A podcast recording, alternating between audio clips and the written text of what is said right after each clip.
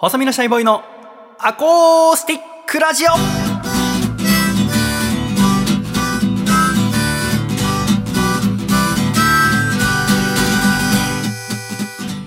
シャイ皆様ご無沙汰しております。細身のシャイボーイ佐藤孝義です。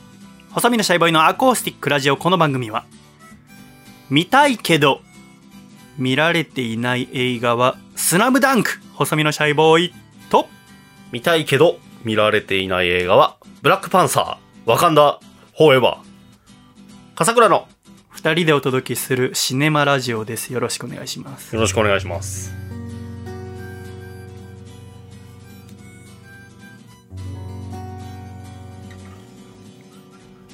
ブラックパンサーやってますねそうですね。まだ見てないんですか？見てなくてですね。もう公開から2週間ぐらい経ちますそうなんすですよ。もう早く行きたいなと思いつつ、うん、まあでもなんかこう、マーベルの熱がちょっと冷めてきてるみたいな話をしてたじゃないですか。うん、まあなんかフィギュアを手放したりね、そうなんですよ。なんか、やっぱ自分でも熱冷めてる、始めてるなと思ったのが、前までは新作公開したら、初日にうん、絶対行ってたんですよ。うんそのなんか、でも、今、そんな行ってない。多分行ける時間なんぼでもあるはずなんですよ。うんちゃんと見つけたら。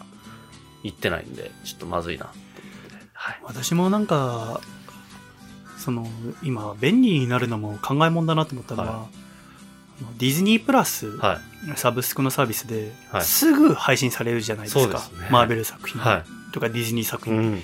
ならばわざわざ劇場で見なくていいかってなっちゃいますねそうなんですよ見るなら他の見るかとは。ないっちゃいました、だからあと1週間見なかったら多分そのモードになると思う。ねもう配信されるんじゃない？みたいな、でもやっぱなんか。本当に好きならやっぱ劇場で見たいですよね。映画館で見るのは素敵ですもんね、はい。あスラムダンクの映画見れてないっていうのはまだ公開始まってないんでね。あ。今私が喋ってる時点では。結構いろいろ情報は出始めてるみたいですね、どうやら。いや全然。声優さんが、とか。なんか。スラムダンク返せよ。いや、ちょっと待って。前漫画貸したでしょ。まだありますよ。5年前ぐらいに多分、まだちゃんとあの、あの状態で。新装版の1巻はい。読んだのかよ読んだと思います。1巻じゃまだバスケしてないだろ 最初ヤンキー漫画みたいな感じだかはい、らさ、そうです、そうです。まだヤンキーのままで止まってますね。まあ、ちょっとあれはもう死ぬまで持っててください 棺桶に入れて あの時の。あの時の私がね君より後だったら、はい。あのお時。通夜とかで「あスラムダンク1巻そんな、嫌だな、それ。あーってそれでなるね。読んでもね私そこからもうあのそっと取って懐に入れる。これ僕のなんで。意味のある一冊になる。なんで家族はそれを棺桶に入れたんだろう大切さてなスラムダンクこの漫画はずっとあったな。そんな好きって言ってたっけ？ってお父さん電子コミックばっか買ってたのにこれだけはちゃんと書籍で。持ってたってことは好きなんだ入れておくねお父さん。私お通夜出席して。まあでも君のことだからねお通夜も終わった後に言われるかな。もう死んでんだけどね。そこに意思はないんで。いや、もう、結婚式もそうだったし。そうん。この間さはい。あの田口っていうはい。私の後輩がいて、はい。田口はこの番組のエンディング曲のドラムを叩いてくれてる子なんだけど、うん。当時学生の時すごいドラムが下手で、でもすごくいいやつでね、うんでこの間なんか急にうち来たいって言うから何かと思ったらその、はい結婚したんだけど去年はい。その妻連れてきて、うん。その来年の6月にどこどこで挙式する予定なのですがはい。ご出席いただけませんでしょうかっておいうその結婚式出てくれないか出てほしいっていうのをわざわざその妻連れて遠くから来るんだすごいですね。同い年だけど笠倉と全然違うと やったことすら言わない笠倉だとな来てくださいっていう。見習わないとな。どっちも同じだけ愛すの難しすぎと思って。よく。それすごいですね。妻も連れてっていうのも。うん、なんか、いやだから私も言ったの。のいやよくやるねって。いや当たり前です、大人ならってからはい。大人？ぐぬぬってなっちゃって。大人とは？まあそこはでもねその人それぞれの考えがある中で、いや、すごい。まあね。ちゃんとどっちもどっちも同じだけ愛そうと思って。頑張どっって。頑張って。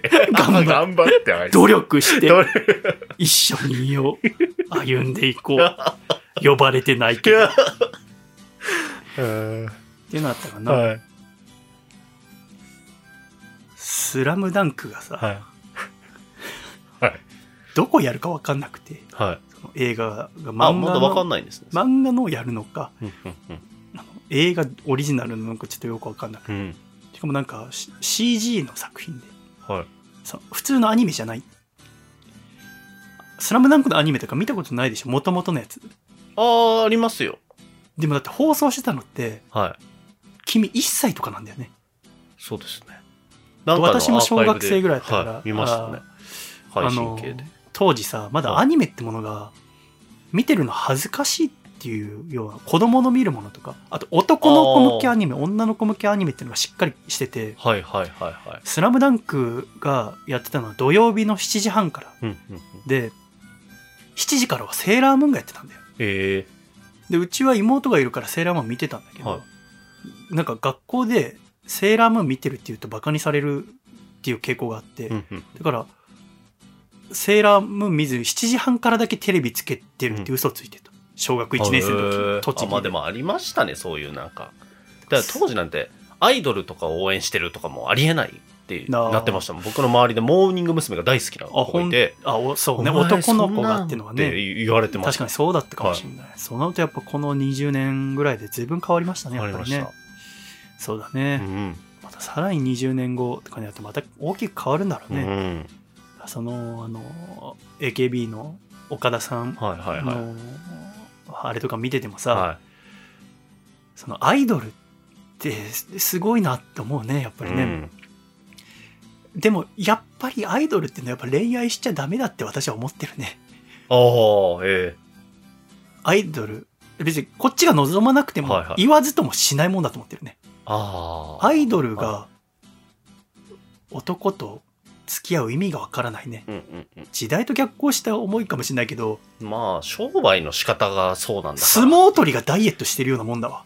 お確かにそうかもしれない。その、意味ないことだよ。その、自分の仕事によってマイナスのことをしてるように思そえるうなんですよね。あれを仕事にする以上っていうのがあるんですよね。なんか他の仕事だったら別にあり、普通じゃないですか。なんかその恋愛をしているなんて。いや、普通っていうかアイドル自体がおかしいのに、はいはそのおかしいものの中でさらにおかしいことをする意味がわからない。い。はいはい。そうなんですよね。おかしい、おおかしいのを楽しんでるのに、そんな恋愛実際してるなんて、はい普通のことしないでって思うはいそうなんですよ。こっちなんて恋愛禁止がないのに彼女がいないのに。その、誰からも、ね現、実に、縛られてるわけでもないのに。そう。だのに、わざわざ縛りプレイしてるわけですからね。だから言ったら、その、ねそれが楽しいんでしょ？それを商売にしてるわけですから。そういうし、でもさ、商売とか言いたくないじゃん。はい。ねで、言わずに行こう。それじゃん。はい。だから、それじゃんと思ってた。で、分かってた上で応援してるんですから、そっちも。で、私はもう小学生ぐらいの時に、この人生多分モテないなってもう気づいてたから、はそのアイドルとかは応援しないって決めてたのい。。はい。絶対悲しいから。はいはい。でも、それでも応援する人はうんすごいなって、心から尊敬するんだけど、うん。その思いを踏みにじっちゃダメじゃないって。うん。確かに。信じら、わかんないだろう、モテないやつの気持ちが。信じらんないぐらいモテないんだぞって。ああ、そうですよね。うん。お前もわかんねえ。わかんないですね、僕には。僕はもうできてきた人生なんで。小学生の頃とか。なんだ、もう一回綱引きやっか、この野郎、お前。まあ、勝ちますけどね。へえ。何も勝てねえよ。綱引きぐらいがしたかった。まさかスラムダンクの話からこんな。返せよスラムダンクずっと借りパクして返る。せよもう借りるという次元じゃなくて所有してますからね、もう僕がねス。ラムダンク。最近何してましたか？えー最近は、あれですね、あの、プロフィール写真をそろそろ更新しようと思いまして、あの、僕は作家なので、事務所の、えっ、と、ホームページがあります。で、そこに名前が、こうね、載っていて、えー僕のページを見た人はどんな仕事をしてきたのかとか、なんかそういう番組どんな携わってきたとか、なんかこう、見れるわけですよ。でそこに写真が乗っかってるんですけど、それって、いわゆる、その、本人の意思でこの写真にしてくださいってやつをいつも載せてもらえるっていうシステムになっていて、そうだね。今の僕のプロフィール写真は、えーまあ僕はラジオの仕事が多いので、えーラジオのブースで、えー作家が座る席に一人座っているっていうのを載せてるんですけど、確かに何が正解か分かんないね。そうなんですよ。で、まあ、僕の意図としては、あ、ラジオの仕事してる人なんだって一目でわかるんで、それにしてるというか、えーなんですけど、そろそろなんか、あの、まあ、はっきり顔が見える写真にしようかなと思っていて。なるほど今、遠目にラジオブースにポツンと僕がいる。なんで、うん。あんまりわかんないんですよ。なるほどね。で、黒い服だし、っていうのがあって。で、そこからちょっと変えようと思って。もうちゃんと、えー、カメラマンに真正面から撮ってもらう写真にしようと思っていて、一回、それこそ、このアコラジでも、あのね、細見さんがなんかプロフィール写真撮るっていうのに僕はついていったのを覚えてます。うん一緒に撮ったね、黒バッグの部屋でね。ああいうのはすごいいいなって、なんか黒バッグとか、なんかそうスタジオでとか、まああとはまあ、事務所にゆかりのある場所でとか、うん。で、今回事務所にゆかりのある、まあ、青山の、あの、南青山のイチョウ並木。うんまあ、今見頃ですよ。もう過ぎちゃったかなぐらいなんですけど、もうオンエア時期にはもうね、散っちゃってるかもしれないですけど。ドラマとかでもよく使われるね。はい。あそこはもう事務所からの、もう景色として、一番連想されるところで。うん。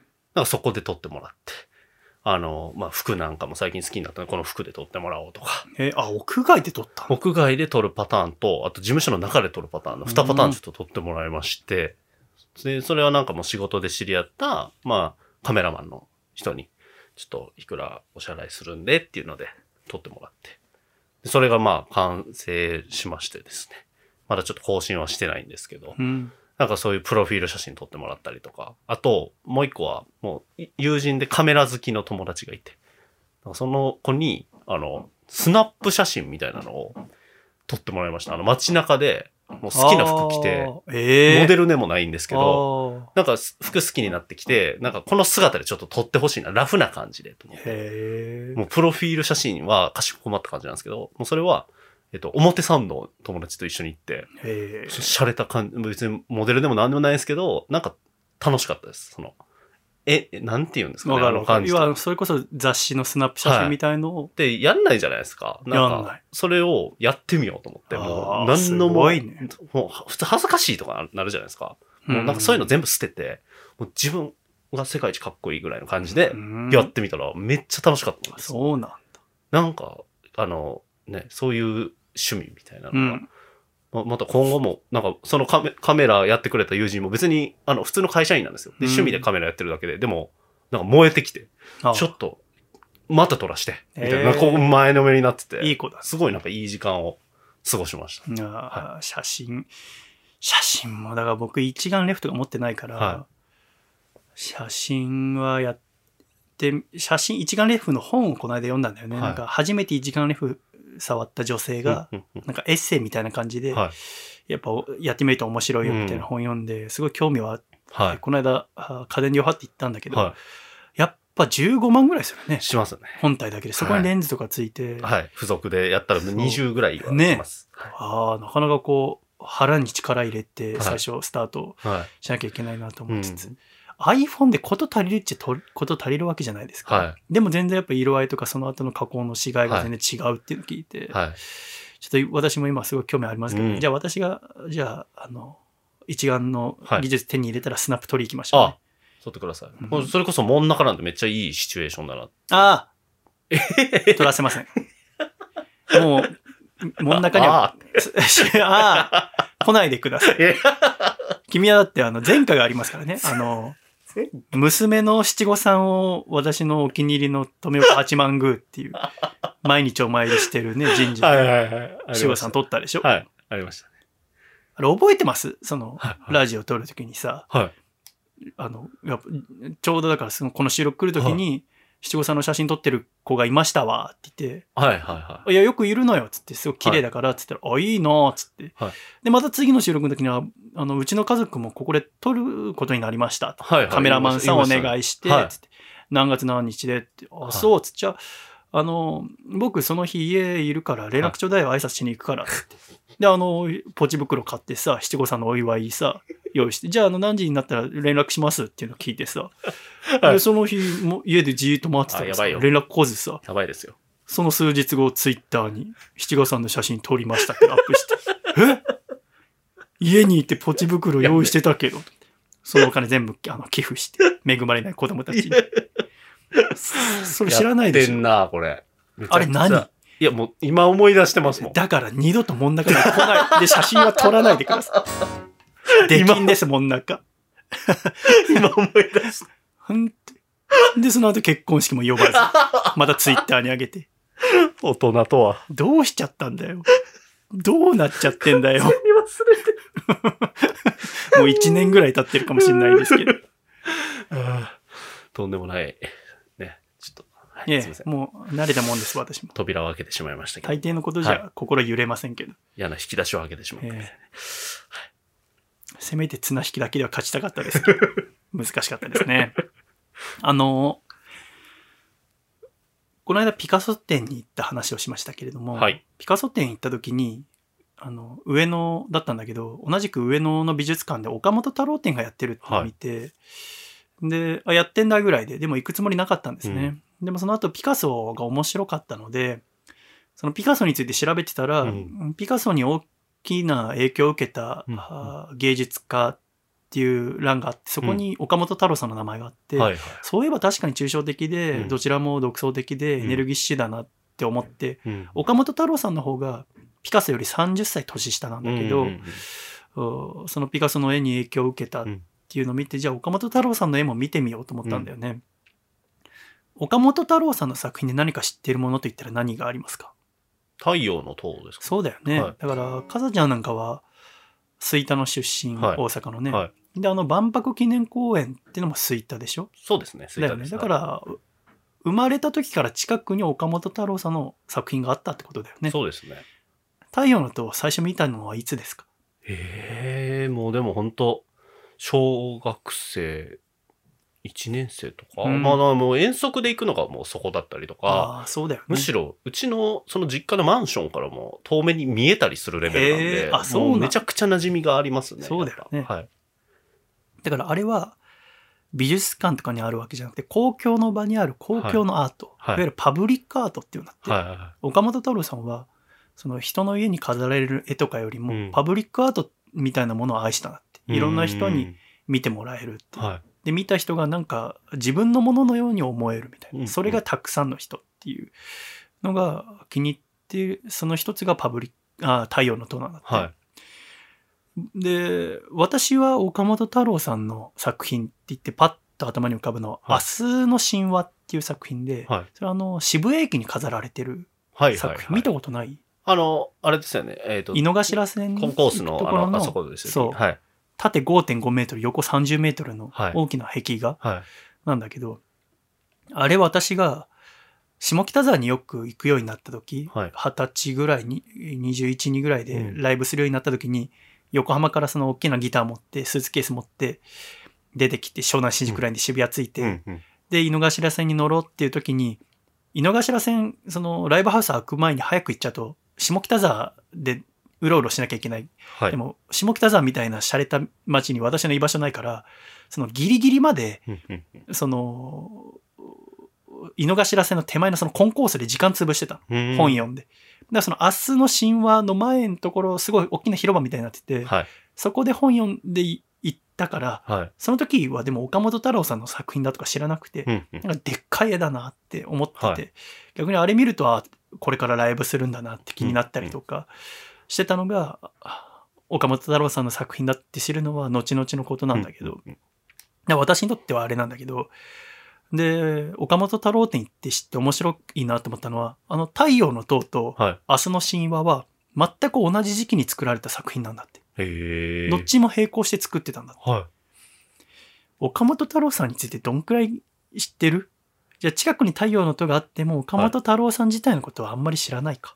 あ、僕、でも今もう忘れちゃってるんですけど、自分の中に毒を持てっていう本があって、あうん。あれを面白いよね。あの、買って僕も持ってる。読んだ記憶があるんですけど、もう今ちょっと忘れちゃってますね。うん。だいぶ、もう10年前とかに読んで。あれ面白いよね。は岡本太郎さんは書籍もたくさん出していて、はい。写真集も出してるんだけど、はい。なんかそのもともとはテレビタレントみたいなことも多くされてたんだって、うんだから我々が生まれるちょっと前には本当にたくさんテレビ出てたんだって。だからお茶の間の人気者みたいなところもあったらしいんだけど、だから本当に多彩な人だったって、うん。今でも根強いファンが多くて、うん今回上野ですごいよねその自分の好きな作家と同じ街でこうやってはね、亡くなった後も美術展が開かれるっていうのは、やっぱ美術家ならではのことだなと思ったんだけど、うんやっぱその芸術家一家に育ったんだって、うん岡本太郎さんは1911年2月26日生まれなんだけど、うんお父さんは大正末期から昭和初期にかけて一世を風靡した人気漫画家なんだって。岡本一平さんっていうんだけど、はあ。諸説あるんだけど、この岡本一平さんが4コマ漫画作った人らしいよ。え？すごいよね。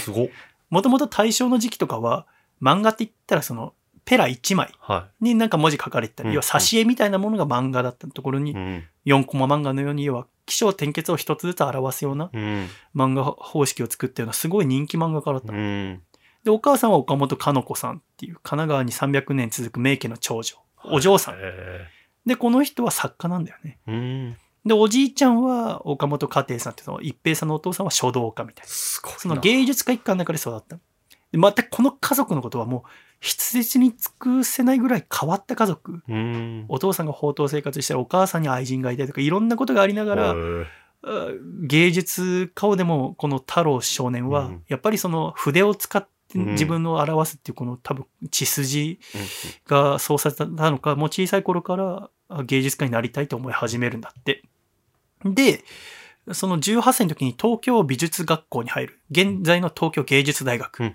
だけど半年で退学するんだって。ほら。まあその芸術って何なのかなって思ってたのと同時に、そのお父さんの一平さんが、その1929年の12月にロンドン軍縮会議の取材旅行に行くことになった。うんうんロンドンに。はい。で、それにお母さんも同行することになったから、うん自分も行こうっつってその船に乗ったんだって。うんで、1930年にロンドンに行く前にまずパリにその船が止まったんだって。はいはい。要は経由地ってことだよね。うんで、パリ止まったら、太郎だけそこで降りて、うんうんそこで一人で10年暮らすの。え？その二十歳の太郎は そんなめちゃく、めちゃくちゃじゃな18い歳か、そうそう。すごいよね。はその行動力何？い。10年まあ芸術やるなら、はい。まあ、東京でね、東京芸術大学もいいとこだけど、やっぱもうパリだろっつって。へで、ちょうどよくロン、で、お父さんとお母さんはそのままロンドン行って。え。うん。お父さんとお母さんともそこから数年もう会わない。すげで、そのパリにある安ホテル借りてえ。、はそこをあの自分のアトリエにもした。で、パリでそこから、この太郎青年は、その青春を謳歌するの。う。もう昼間っから、あの、みんなでバカラやったりとか、はいはい。あの、みんなで、えーお酒飲んだりとか、うんうんあとはすごいモテたんだって。はい確かに今でもエズミってすごくセクシーだけど、うんうんもうとにかくそのパリの女性、多くの女性と浮き名を流したらしい。そのへえ20代に。人気ショーダンサーのステファニーや、書店の売り子のシュリエンヌ、美少女のお張り子のポーレットなどと恋に落ち、10人ほどと同棲もしたんだって、そのええ10年間の間に。とにかくモテたらしい。でいろんな人と喋るの好きで、うんで、語学に達したりフランス語をど、もうその学んで、うんいろんな芸術家とも交流を深めたう。んで、そこで画集なども出して、とにかくパリの青春を謳歌したのに、そのうん20代の時に。で、ずっとパリにいたかったんだって。だけど、その1940年、太郎29歳の時に、うん。あの、ヒトラー率いるナチスドイツが、その、パリを攻めてくる。うんで、セーヌ川まで、セーヌ川までもう数百メートルっていうところで、太郎は日本に帰ることにして、うん。船に乗ってパリを脱出するんだよね。で、太郎は29歳の時に帰国するんだけど、うん。そこから日本でも第二次世界大戦が始まる。っうん。てなって、太郎はその出征するの。うん中国戦線に出ることによって兵役に就くんだよね。で30歳からそこからあー戦争が終わったのが34歳。で、その後1年間捕虜として、えー日本に復員するのは35歳の時なんだ。で、そのパリの時に書き溜めた作品とかは、あと書籍とか何千点は、えー青山の自宅に移しておいたから、それをまた元にいろいろこれから芸術家として頑張ろうと思って日本に戻ってきたらもううん。空襲で全部もう焼けちゃってたんだ。ええ。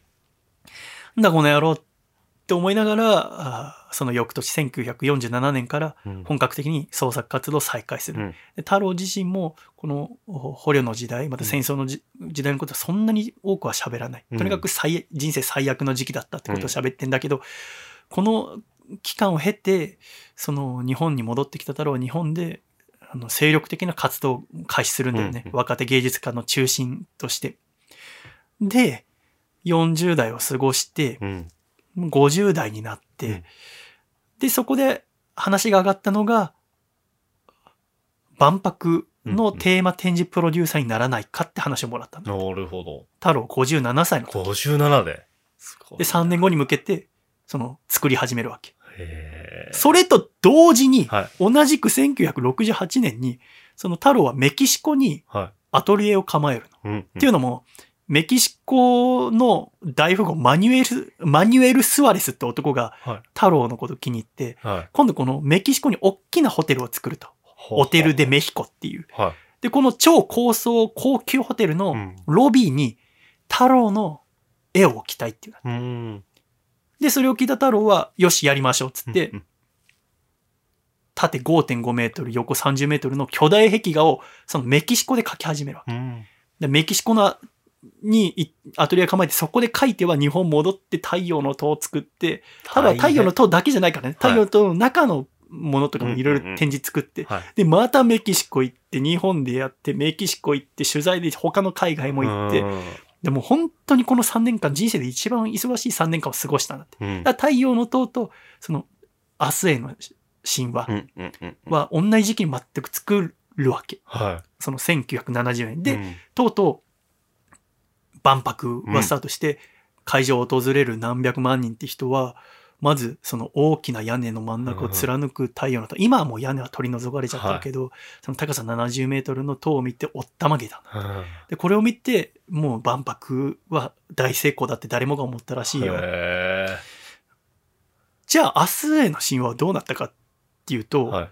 あの、このホテルが開業直前で、あの、倒産するんだって。はあ、はあはあはで、明日への神話どっか行っちゃうんだって。あ、はいはいはい。その作ったのに1970みたいなね円書いたのに、どっか行っちゃって、そっから30年以上どっか行っちゃうんだって。どっかに行っちゃうんですか？そう。どこに行くの？あんなでかいもん。縦めち5.5ゃめちゃあるメーター、横でかいです30メートルの。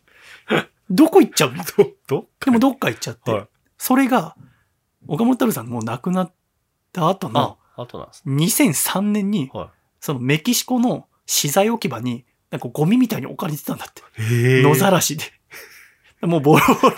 すごい発見じゃないですか。しかも、最近じゃないですか。これ何？っつって。2003年そう。で、見つかって、はいで、どうやらこれは、あの、太郎岡本の、明日の神話だって そんなこと、すごいです。ってなって、はい。そのプロジェクトが立ち上がって、これを日本に持ち帰ろうっつって、その明日の神話プロジェクトってのが始まって、日本に持ち帰られて修復作業、そこからはい。ろいろ残っていた資料とかでうん塗り直したりとうか、もう雨とかにも濡れてたから、そのボロボロのとこ作り直して、とうとう2008年に東京の渋谷駅に移設されてパブリックアートとして飾られたのがあの作品なの。へえ。だから太陽の塔とうん。明日の神話、明日への神話っていうのは全く同じ時期に作られた作品なんだけれども、うん。太陽の塔はずっとあそこで愛されていたもの、明日への神話は30年以上資材置き場におそらく捨てるわけにもいかないけど、すほぼゴミみたいな感じで置かれたのが戻ってきた作品って。アートとして違う歴史をたどってきた作品なんだけども、どちらも岡本太郎を代表する作品ってこと。らしいよ。面白いですよね。すごい。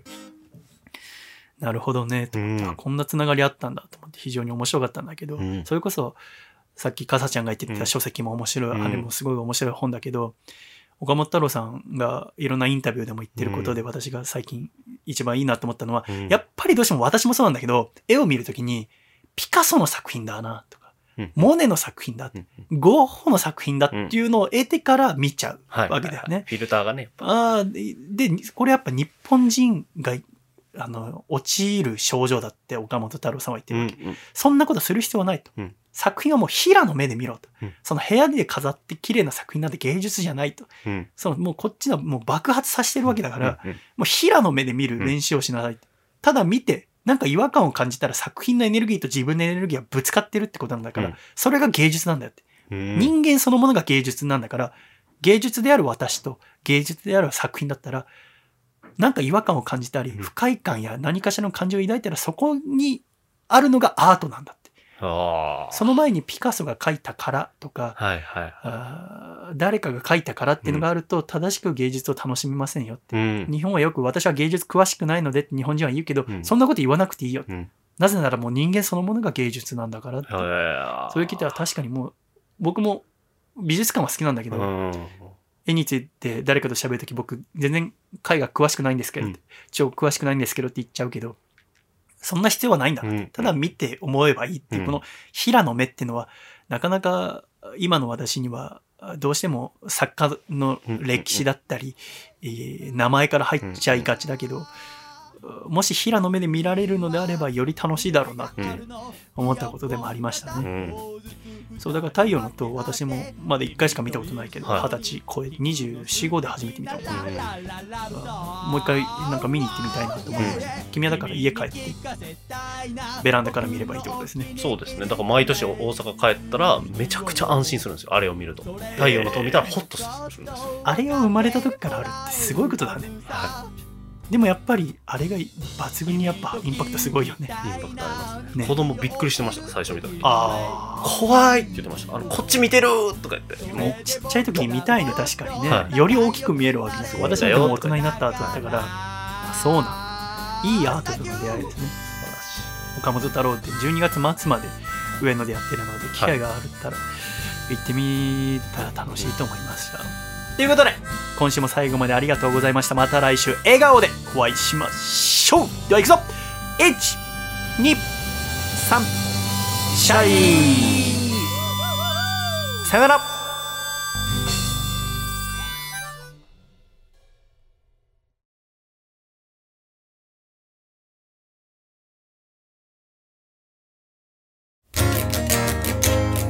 心に芽生えた情熱の冷めゆく速度の速いこと。小難しいことでごまかしてないで基本をコツコツと。遊ぶ前に働き楽しむ前やることやりお先どうぞ周りの人大切にする。遊ぶ前に働き楽しむ前義務を果たし自分より周りの人を大切にする。トントントントントントントン。忘れずにトントントントントントン。